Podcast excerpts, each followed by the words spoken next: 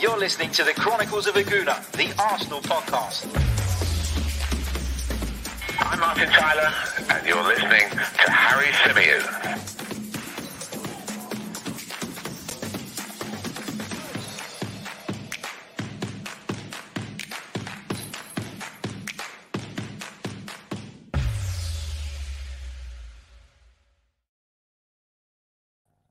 Hello and welcome back to another live edition of the Chronicles of a Gooner, the Arsenal podcast, part of the 90 Min Football Network. As ever, I'm your host, Harry Symeou. And on this edition, we're going to be bringing you up to speed with some of the latest Arsenal news. We're going to be talking Takehiro Tomiyasu and the concerns over the Japanese international's fitness. We're going to be touching on the comments Pablo Mari made with regards to Mikel Arteta and who he compared the Spaniard to. We'll be touching on Bruno Guimaraes supposedly saying that Newcastle are a bigger club than Arsenal. We'll be talking about Mohamed Elneny's performance at the AFCON and Arsenal's trolling of Tottenham Hotspur on the club's website, which was fantastic. We'll also bring you up to date on the future of Christopher Nkunku, a player with whom Arsenal have been linked with a move for. So lots and lots to get into. And of course, in the second part of the show, we'll be taking some of your questions from the live chat. So without further ado, let's get into it. And we're going to start off with Takehiro Tomiyasu. Now, Arsenal, of course, travel to Molineux on Thursday in what's going to be a really, really difficult game. And we'll be bringing you a full preview of that fixture tomorrow. That's on Wednesday. We'll be bringing you that preview and we'll be diving into Wolves in a little bit more detail. And I'll be sharing with you how tactically I think that Mikel Arteta could potentially get the better of Bruno Lage's side based on what we've seen of them this season. But Takehiro Tomiyasu is a big concern at the moment. Now, the Japanese international, as I say, is currently out with an injury. And the worrying thing and the concerning thing here is that in all the training pictures we saw from Dubai, in all the stuff we've seen since the players returned back to London Colney, Takehiro Tomiyasu doesn't appear to have been involved at any point. And that's a big concern and that's a big worry. Having allowed Callum Chambers to leave the club during the January transfer window, the prospect of Cedric playing in the right back position is a very real one. And I've said this before I'm not sure that Cedric Soares is a right back. I think he's a right wing back. And I'm definitely sure that he's not a right back fit for Mikel Arteta's team and Mikel Arteta's system. Now, why is that? Because I think the role of a right back in Mikel Arteta's side is a very, very specific one. We're not asking him um, to be a traditional right back. We're almost asking him to tuck in as a third centre back at times and to step into a narrow position when moving forward into the midfield, which is very different to, for example, what Hector Bellerin used to do, which is go on the outside, make runs on the outside of the winger. And, eh, you know, it's, it's very different to what Cedric Soares thrives on. I think Cedric gets a lot of heat and a lot of criticism, and I think a lot of it is justified, but a lot of it comes for his defensive contribution, which is not quite good enough. It comes from him being caught out. I think the one thing you have to give to Cedric is that he, for me anyway, can be very effective in the final third. I think he's got a really good delivery on him. I think he makes the right decisions in the final third more often than not. And although we've only really seen that in games against lower or weaker opposition because of the fact that he is second string, I think that's very clear and very evident. But defensively, he leaves a lot to be desired. Ben White, for me, uh, looks a much better centre back when he's got Takehiro Tomiyasu alongside him. If there was one criticism I had of Ben White at the start of the season, which is not so kind of prevalent now, it was him in aerial duels. I felt that he'd often get bullied in aerial um, comings together. And I thought that Takehiro Tomiyasu did a really, really good job of tucking in and tucking in, sorry, alongside him and getting close to him when long balls were coming forward in order to help him defend, if not the initial ball, then the second ball. So I think that, you know, Tomiyasu being out, it's a blow not just for the right back position, but it's a blow for whoever plays at centre back as well. But as I say, no signs of Tomiyasu being involved in anything Arsenal have done recently, and that's got to be cause for concern. Now, what would I do to plug that hole? Because let's assume that he's not going to be available at Wolves. I, th- I think be, it's very unlikely that Takehiro Tomiyasu will be available to start that game. Well, I've been thinking about this, but I'm going to think about it some more. And on tomorrow's preview of the Wolves game, I'm going to talk exactly uh, about how I would tackle that problem because I think Mikel's got a decision to make. And I think in the past, Mikel can be accused of being so kind of desperate or concerned with an issue in one area that he's weakened a second area in his almost desperate attempts to fill that void, plug that gap, and, and potentially mitigate that problem.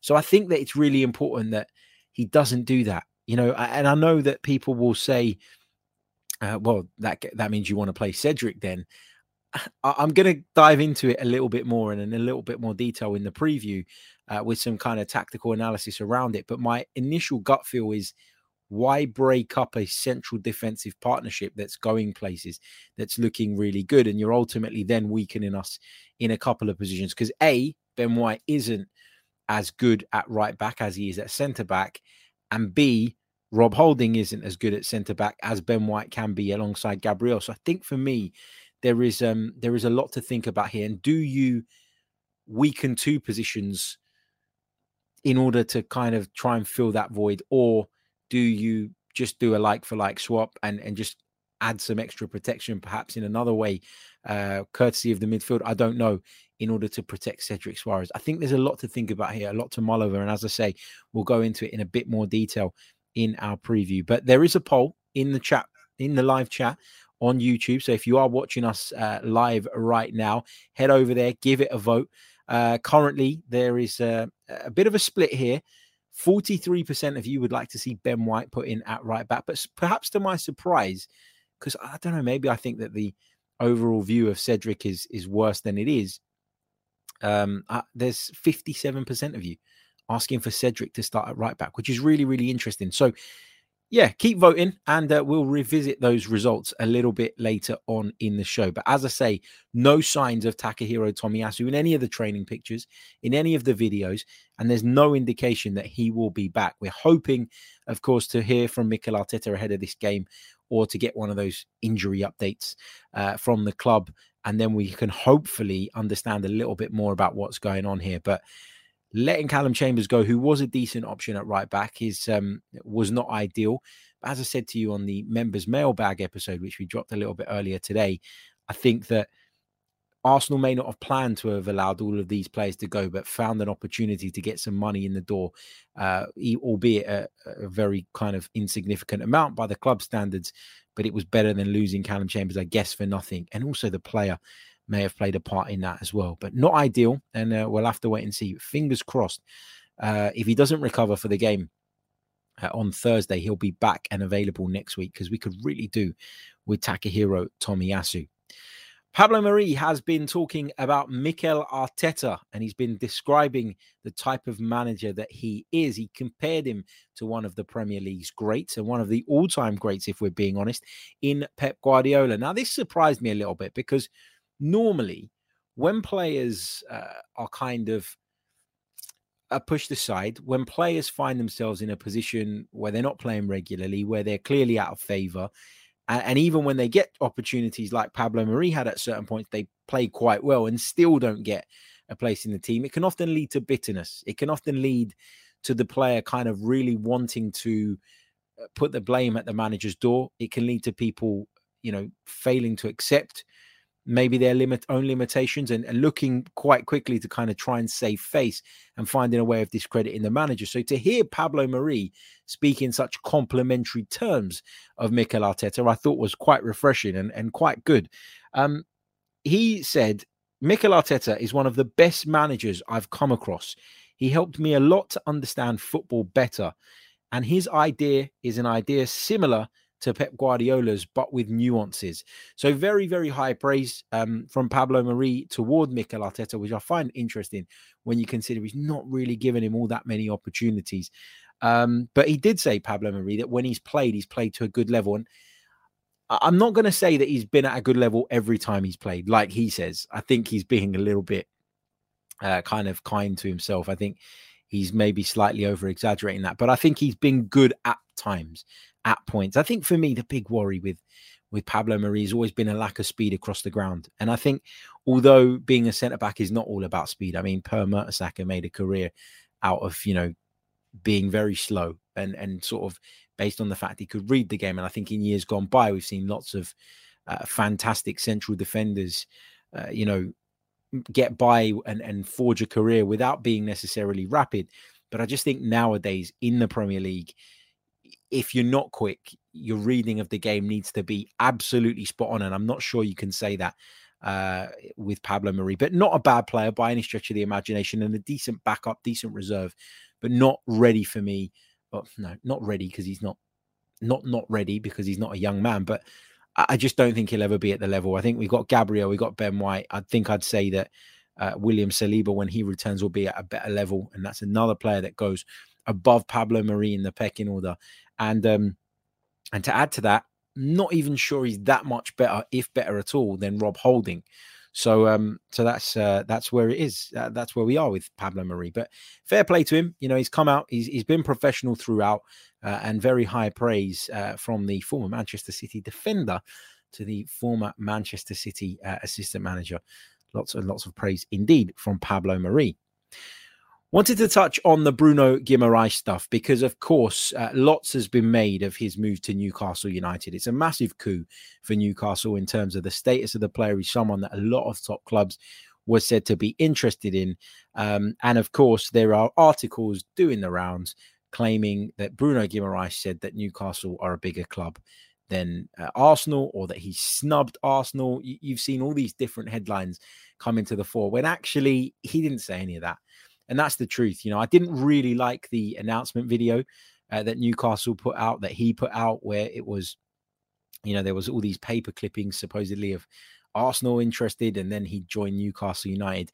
It felt a little bit cheap to me. It felt like a ch- club trying to get clicks, trying to get, uh, you know, interactions off the back of using our name. Why? Because we're fucking massive. Uh, but yeah, I, I, didn't like that. I didn't think it was good. But what I will say is Bruno Guimaraes hasn't actually said uh, this time around what he was accused of saying.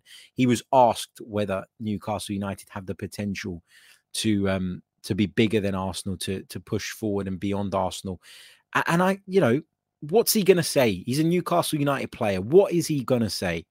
Of course, he's going to say it. It's possible. Of course, he's going to say that there's a good chance that Newcastle United could surpass Arsenal in the years to come. But what I would say is, Newcastle United fans, not all of you, but some of you, stay humble because I've you know I've had a few Newcastle fans, none that I know, who have, have kind of hit me up on Twitter and been like, "Oh, you're just bitter," blah blah blah. At the end of the day, you're in a relegation scrap. Like you, you do realize that you do realize that you're not guaranteed to be in the Premier League next season. And and you, you you're standing up and you're jumping up and down and you're talking about Bruno Guimaraes and you're talking about the other signings you've made.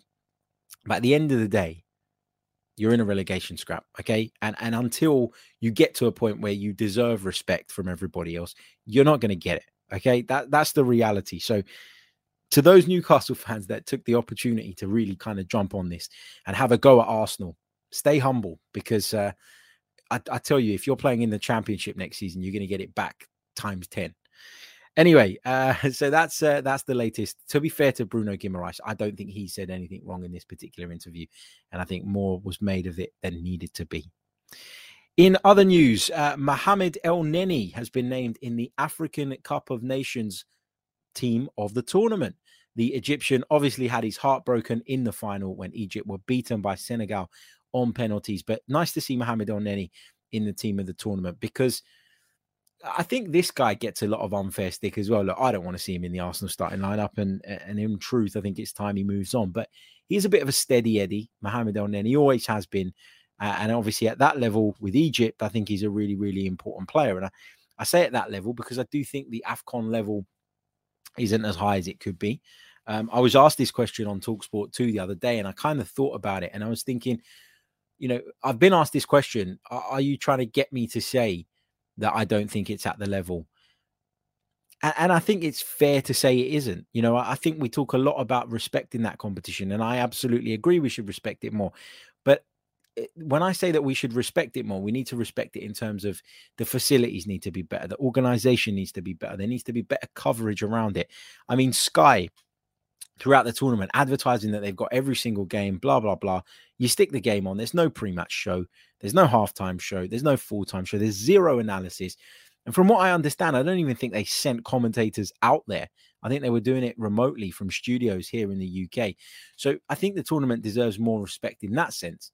But that doesn't change the level of the football, and that doesn't change the level of which some of those teams are at. And look, there are some wonderful individual players there, and there's some good teams, but it's not quite at the level. Like you can't compare it to the Euros, you can't compare it to the Copa America. I think there's still a, a big gap in quality there. And, and I don't mean that in a disrespectful way. I'm talking from a purely footballing perspective. And um, and I think that's why you see people like Mohamed Elneny, with all due respect to him, go into that competition and looking really, really good. But obviously, heartbreak for Elneny, but he'll be back at Arsenal very, very soon and slots back into the squad.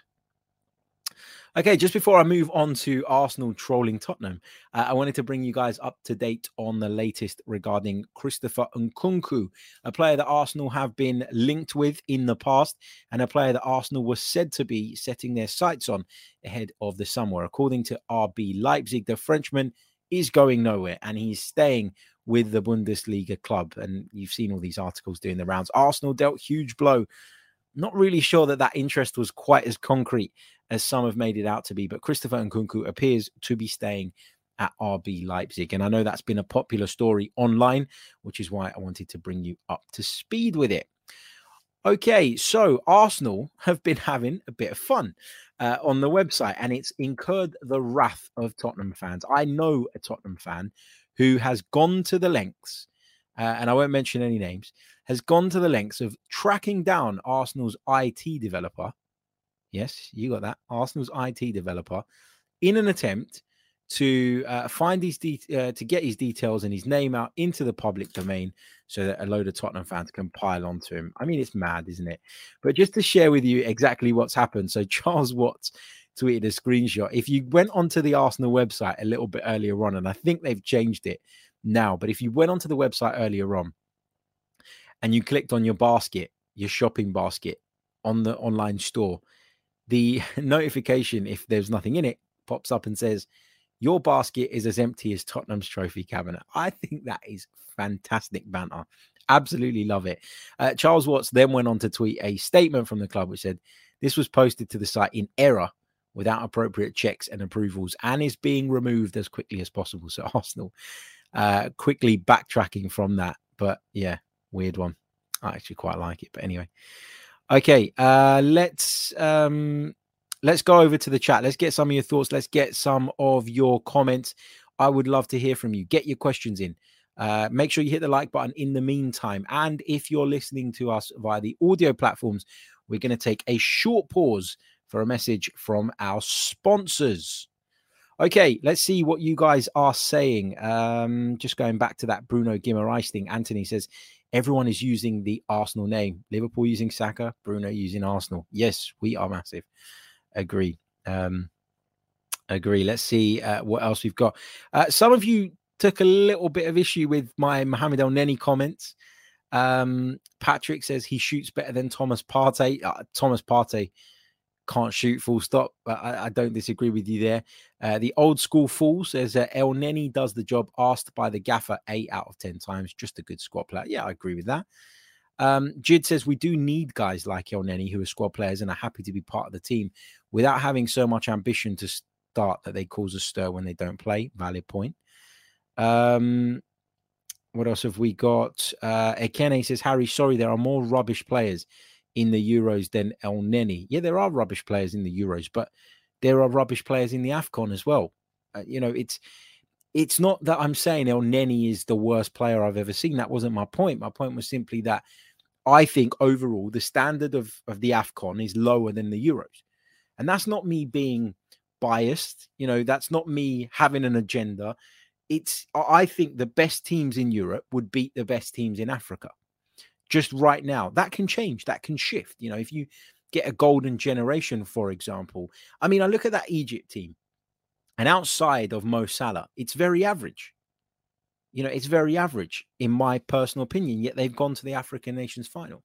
I think when you look in the Senegal team, you've got Sadio Mane and Kalidou Koulibaly, Edouard Mendy, obviously top, top players. Idrissa Gana Gueye in there as well. Uh, another player who's playing at a high level. Around that, though, is it elite? Does it have the same level as the French team or the Spanish team? like all across this. This is the point I'm trying to make. I just think that overall, um, the the level of the tournament is not quite at the level of the Euros, and you know, there's there's nothing there's nothing behind that. I'm not meaning to to offend by saying that. It's just my opinion on on purely the level of the football. What else have we got? Um, Patrick Carlson says there can't be worse refs than in the PL. Well, there were refs in the AFCON, unfortunately, who couldn't tell the time and uh, blew the whistle early. So yeah, there's there's pretty bad refs everywhere. It's fair to say. Anthony says, I think Liverpool are seeing the exits from Arsenal lately and think they got a chance for Saka. They're deluded. Even Spurs stayed firm on Kane. Yeah, you'd hope that Arsenal would stay firm on somebody um, like uh, like Bukayo Saka.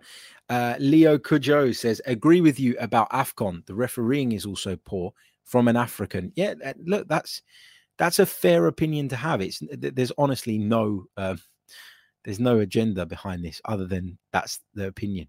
Um, in the um, that's my opinion on the on the standard of football. Uh, Tola says uh, fake news. Harry, Nigeria takes England any day. I don't even rate England, so I'm not even going to strongly disagree with you on that. But I don't think Nigeria beat England. Come on, like that, that's just my opinion. Um, and I know I'm I'm stirring up the pot with this one. Uh, what else have we got? Um, uh, Jid says uh, that's because the Euros weed out the likes of San Marino in qualification. Well, there's obviously more nations, isn't there? So you're having to, or you're going through a more stringent qualification process, which eliminates a load. Listen, I'm from Cyprus. They're shit. You know, let's be honest. I'm not. This is not coming from someone who's a who's a snob in that sense. And when Cyprus play, I, I look forward to seeing them. I look forward to enjoying it. I look forward to watching it. I look forward to uh, getting behind my team. And I wish that they went to a World Cup, even if they stand zero chance of progressing from the group stage and get spanked every game. Just to be there would be something. So I get why people feel attached and emotional about this and don't want to accept or acknowledge. But the truth is the standard is not quite there. Um, what else have we got? Uh, uh, get some questions in. Come on, lots of you uh, having a go at me about my Afcon views, but let's get your questions in uh, into the chat, and we'll pick up a few of those uh, before we wrap up. Uh, Eri Hart says Senegal are a quality team with world class players. Yeah, they've got some world class players, and there's a lot of world class players at the tournament. But unless you have teams stacked with a high class of player, then and multiple teams, then the the standard of the competition can't possibly be very very high. Uh, what else we've got? Uh, Mikhail Vigiolevsky uh, says Andre Silva would be a good transfer target for us next summer. He's a good all round striker and his price should be reasonable. Forgive me if I'm wrong, Mikhail, but I think you've mentioned this in the chat before. I think you mentioned this during the transfer window, did you not? Um, about Andre Silva and why he'd be a, good signing. Let's have a quick uh, browse at what Andre Silva uh, season is looking like uh, thus far, because I've got to be honest, um, he's not a player that I massively keep across. So let me just uh, share the screen. Hold on a second for our YouTube viewers. Here we go. Andre Silva. So, Andre Silva, uh, 26 years old, Portuguese uh, striker. Heat map suggests that he gets around the pitch, that he um, that he occupies all sorts of areas. He's got not an amazing average uh, performance rating in the Bundesliga this season. It stands currently at 6.82. I suppose it's just below seven, which is pretty good uh, when you look at it that way.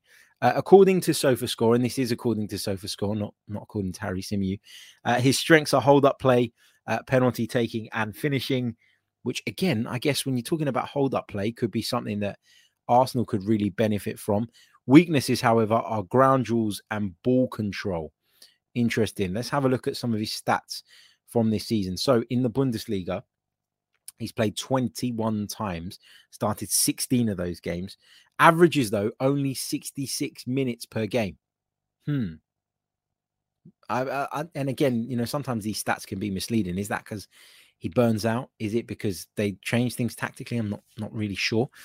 Uh, goals uh, per game, he averages 0.4. He's got nine goals, as I said, in 21 uh, Bundesliga matches.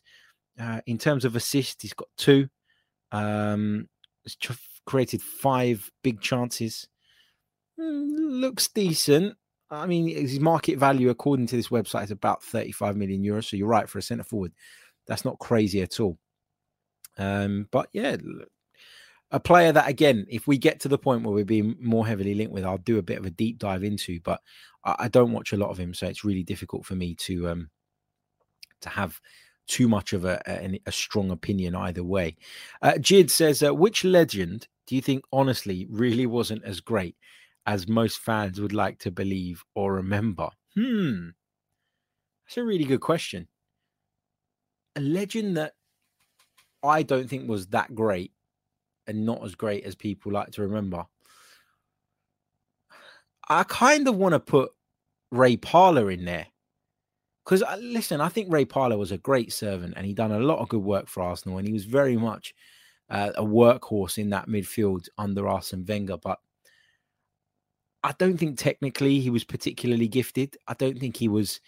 Um, I don't think he had the the football brain that a Robert Pires had or a Freddie Ljungberg had he wasn't as good a goal scorer as any of those two guys. And obviously, as he slowed down a bit, he went from playing on the right hand side into sometimes playing in a more central position. I think with Ray Parlour, and, and the reason I pick Ray Parlour is because sometimes what happens is with these players, they're great personalities. They're good. They're a good crack. They're good. A good laugh. They tell great stories, and that can almost elevate how you regard them when actually as a footballer and as a player he was good don't get me wrong but the term legend is a little bit um is a little bit strong like obviously won great things with arsenal football club and so he'll always be held in high regard but yeah i think he's probably one that falls into that category let's see what else we've got um uh, Julian Gala says, uh, which Wolves player do you think represents the biggest threat on Thursday? Interesting. Um, we're going to do, as I say, we're going to do a Wolves um, a Wolves preview tomorrow, where we're going to look into Wolves in a little bit more detail. Um, and so I'm going to do a, a, lot more research before I actually come to some conclusions ahead of that. But I mean, players that I look at and I'm worried about. Obviously, you've got that midfield of Moutinho, Neves. Uh, you know, I think Podence, if he plays, is a is a real threat. I think Raul Jimenez is an obvious threat. I think Trincao has been a good signing as well. Um, they've obviously got uh, Hwang, who's come in and, and has impacted games this season. So I think there's lots of threats. I think they're a really, really good side. I think tactically they're a really interesting side as well, which is why I want to do that deep dive on Wolves tomorrow for you guys, uh, in which we'll talk about the tactical aspects of the game and uh, and come to some conclusions as to how Mikel Arteta should probably approach this one. Let's take this one from Paul Nell. Uh, when Saliba comes back to the club, do you see him coming straight back into the team? Does he play in a back three or back four in France? I think it's a back four at Marseille, but um, I'm not a big watcher of French football. Let me just have a, a quick look. Let's have a, a little butchers. Let's see uh, what scored are saying in terms of Marseille. Um, so according to them, when I get beyond all the, the bloody adverts on the website. It looks like it's a back three.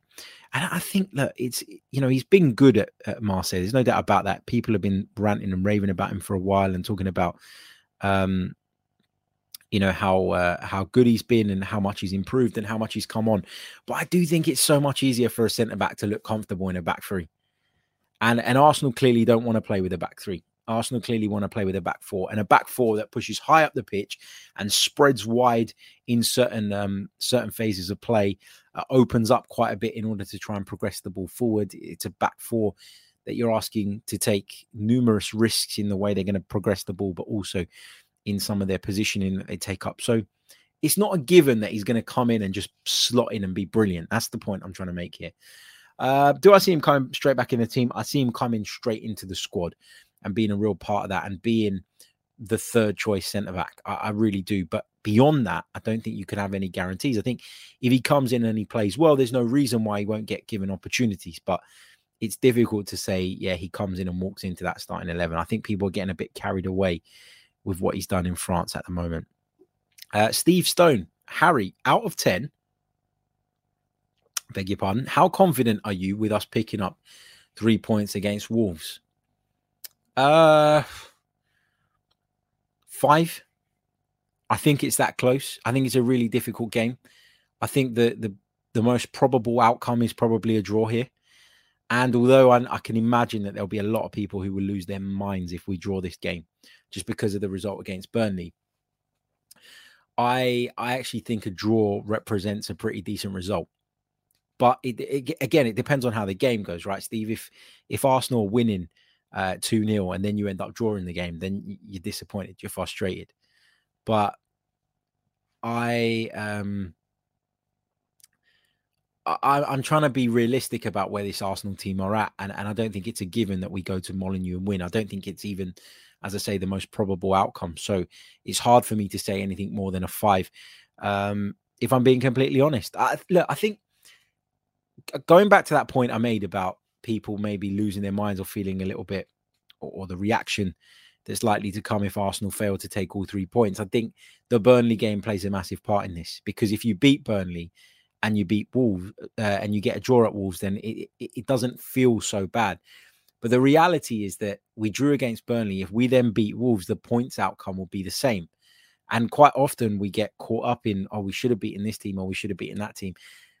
If the points total at the end of those two fixtures is the same, what difference does it bloody make? Other than obviously beating a better side can give you a confidence boost and a bit of a lift.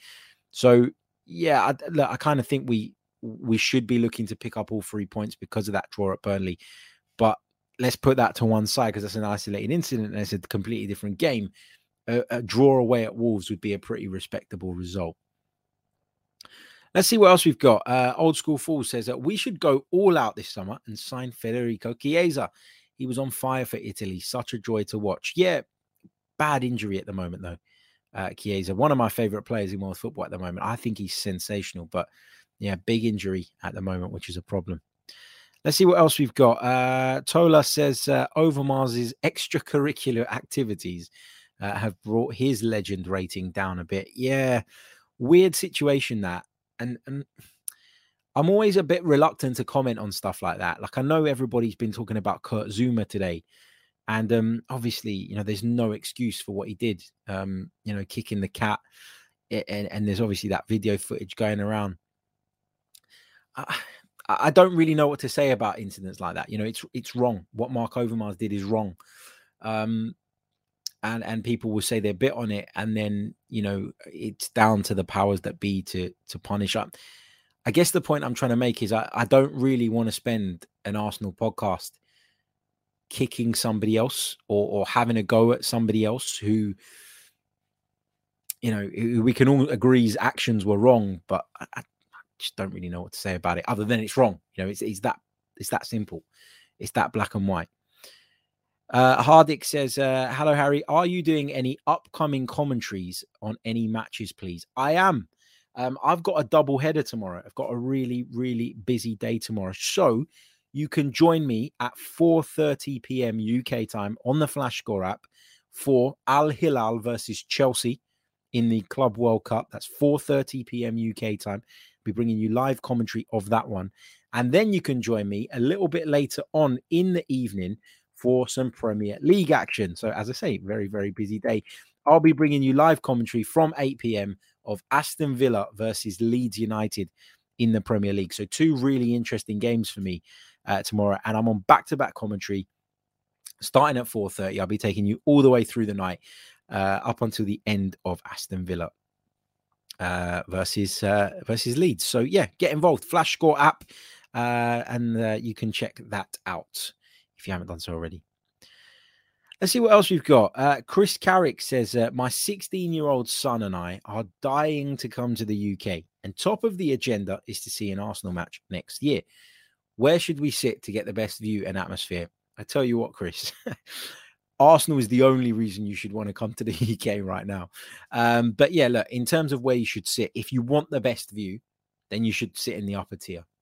Um, you know, the tickets are a little bit expensive, and, and you'd hope that you're not right at the back of the upper tier, if possible. But the view up there is is fantastic. It, it's it's brilliant. I've got a friend with a season ticket up there, and from time to time when there's a spare seat next to him, and I want to get a bit of a different view on the game and get that almost more tactical cam view, I go and sit up there.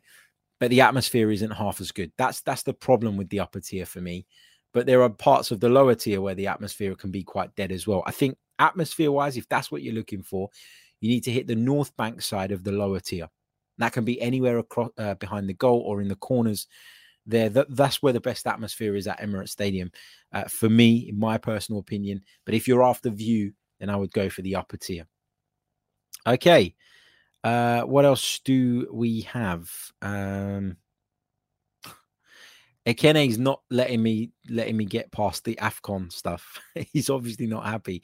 Uh, he says, Harry, do you think England can beat any African team in Afcon 8 0 like they do to San Marino? Europe's quality is rubbish also. The continent is made quality by African and South American players.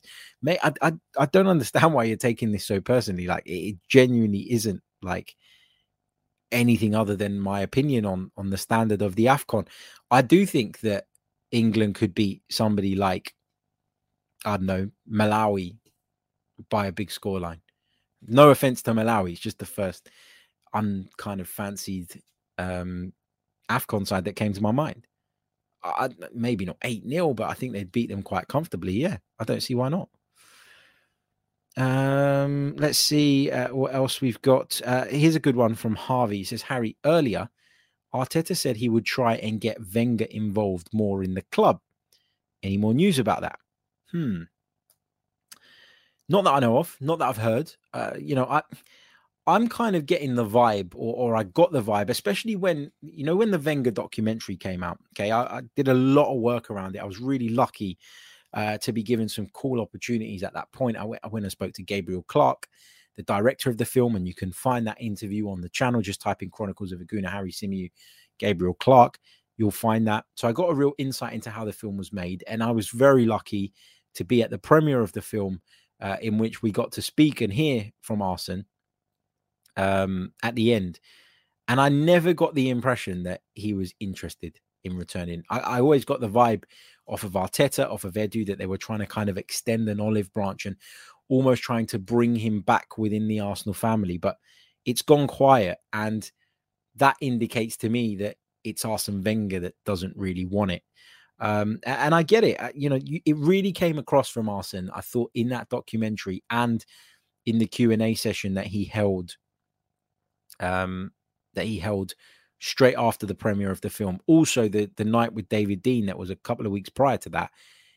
It really did feel to me like there's a little bit of bitterness from Arsene Wenger.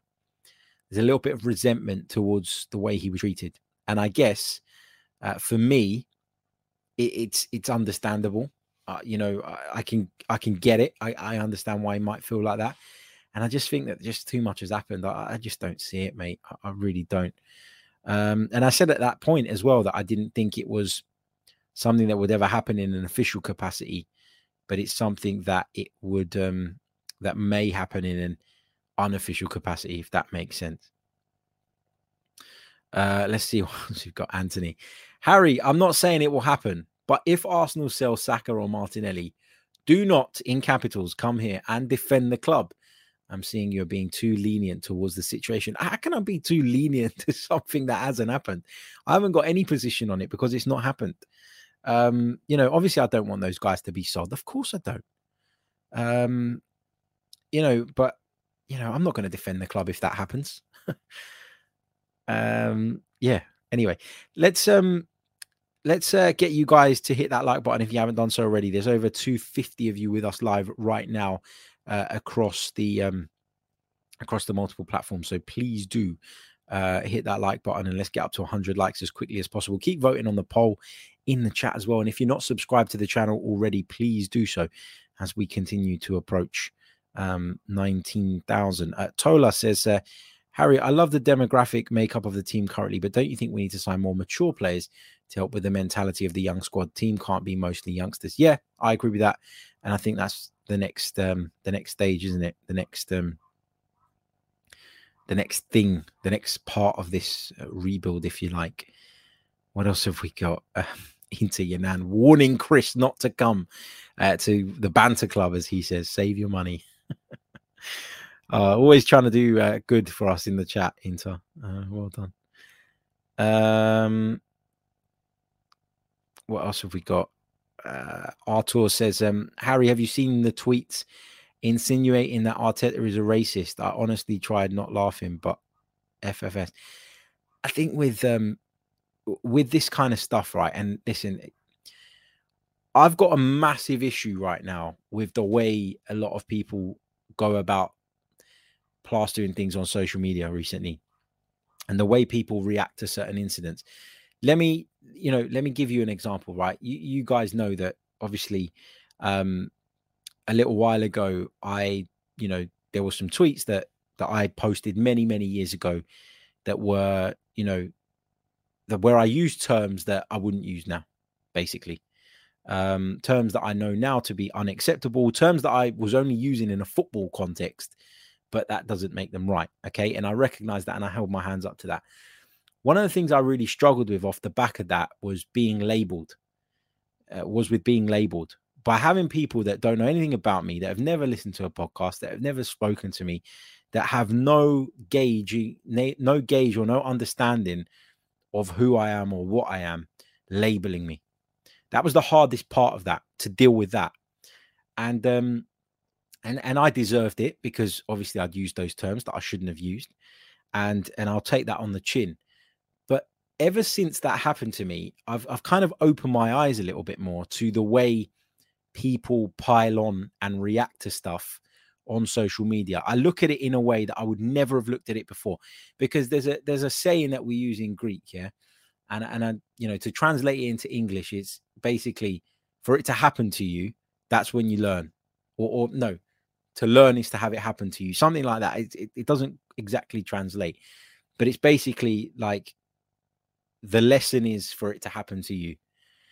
And ever since that happened to me, uh, I say happened like obviously it's my fault, but ever since the that reaction that I got and and all of the kind of shit that came in the days that that followed that, I'm really conscious of adding my two pence to things that don't concern me or or have nothing to do with me or don't actually bother me. Uh, do you see what I mean? I think I think what happens is that you you find yourself in this modern world where it's almost like a competition of who can be more outraged, who can be the most pissed off about something that, um, you know, who can be the most angry and the most pissed off about something. And it's like a competition. You know, it's, it, it, drives me mad. I think like there, there are certain things, like for example, the Kurt Zouma stuff, which we we touched on earlier on.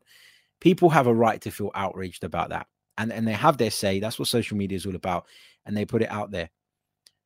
And then there's other things where I just think like now you're nitpicking, and I think that everybody is, as I say, online looking for reasons to discredit people and to label Mikel Arteta as a racist based on zero evidence whatsoever. That's the kind of shit I don't like.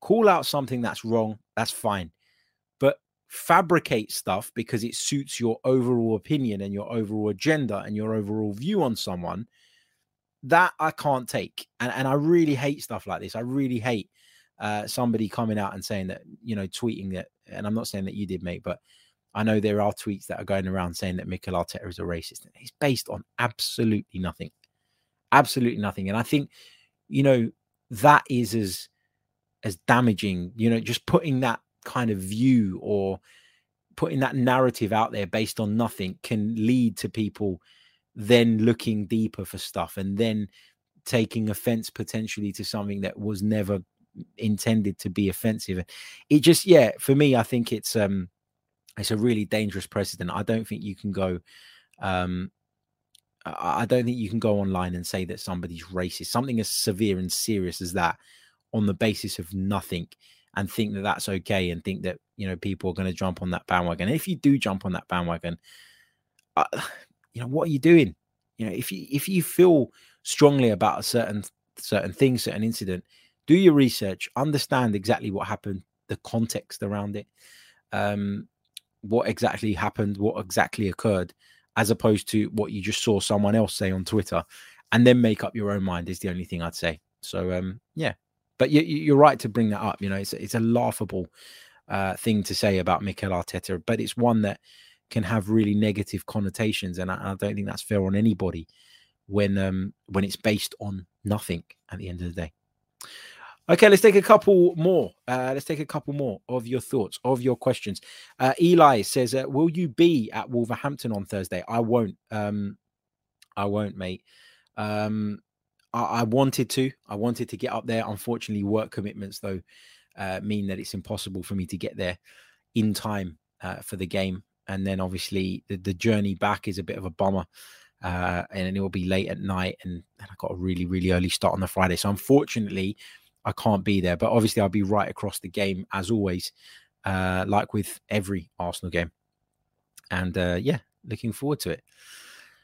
Okay, uh, what else have we got? Uh, lots of you in agreement with the whole uh, the, the, thing about Twitter. You know, don't don't go out there and accuse people of being something based on nothing.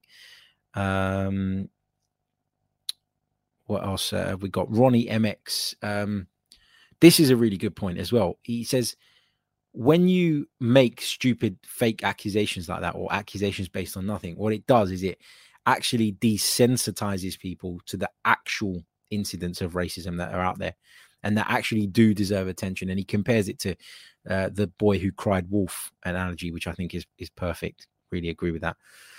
Okay, uh, let's check in where we are in terms of likes. Come on, guys, let's get up to 100 likes. We're on 57 at the moment, but there's over 250 of you with me live. Um, whoops, uh, with me live across the multiple platforms. We've got 182 votes on the poll. Let's quickly revisit that while the rest of you hit that like button.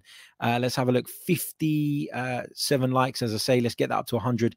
In terms of uh, the poll, 51% of you want to see Cedric play, and 49% of you want Ben White to play at right back. Wow, that is super, super close, um, which is incredible. Wow, brilliant.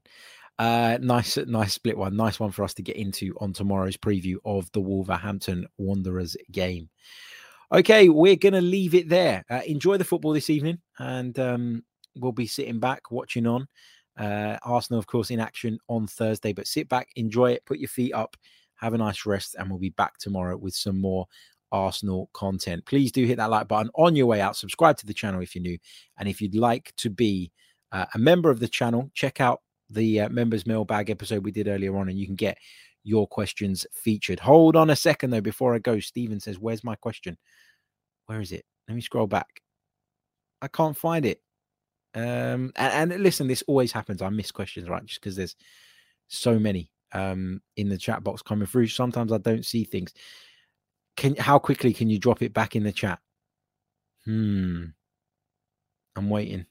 I'm waiting. You got a few seconds, Stephen. If you can drop it uh, in the chat quickly, then we'll get around to it. But I really do uh, need to get going. Uh, scroll up, he says. Well, I'd be scrolling up all day, mate, and I don't know where it is. So uh, we'll leave it for the next time. I, I promise I'll keep an eye out for your name uh, on the next stream. Thank you all so, so much. We'll be back very, very soon with more Arsenal and football related content. Until next time, goodbye.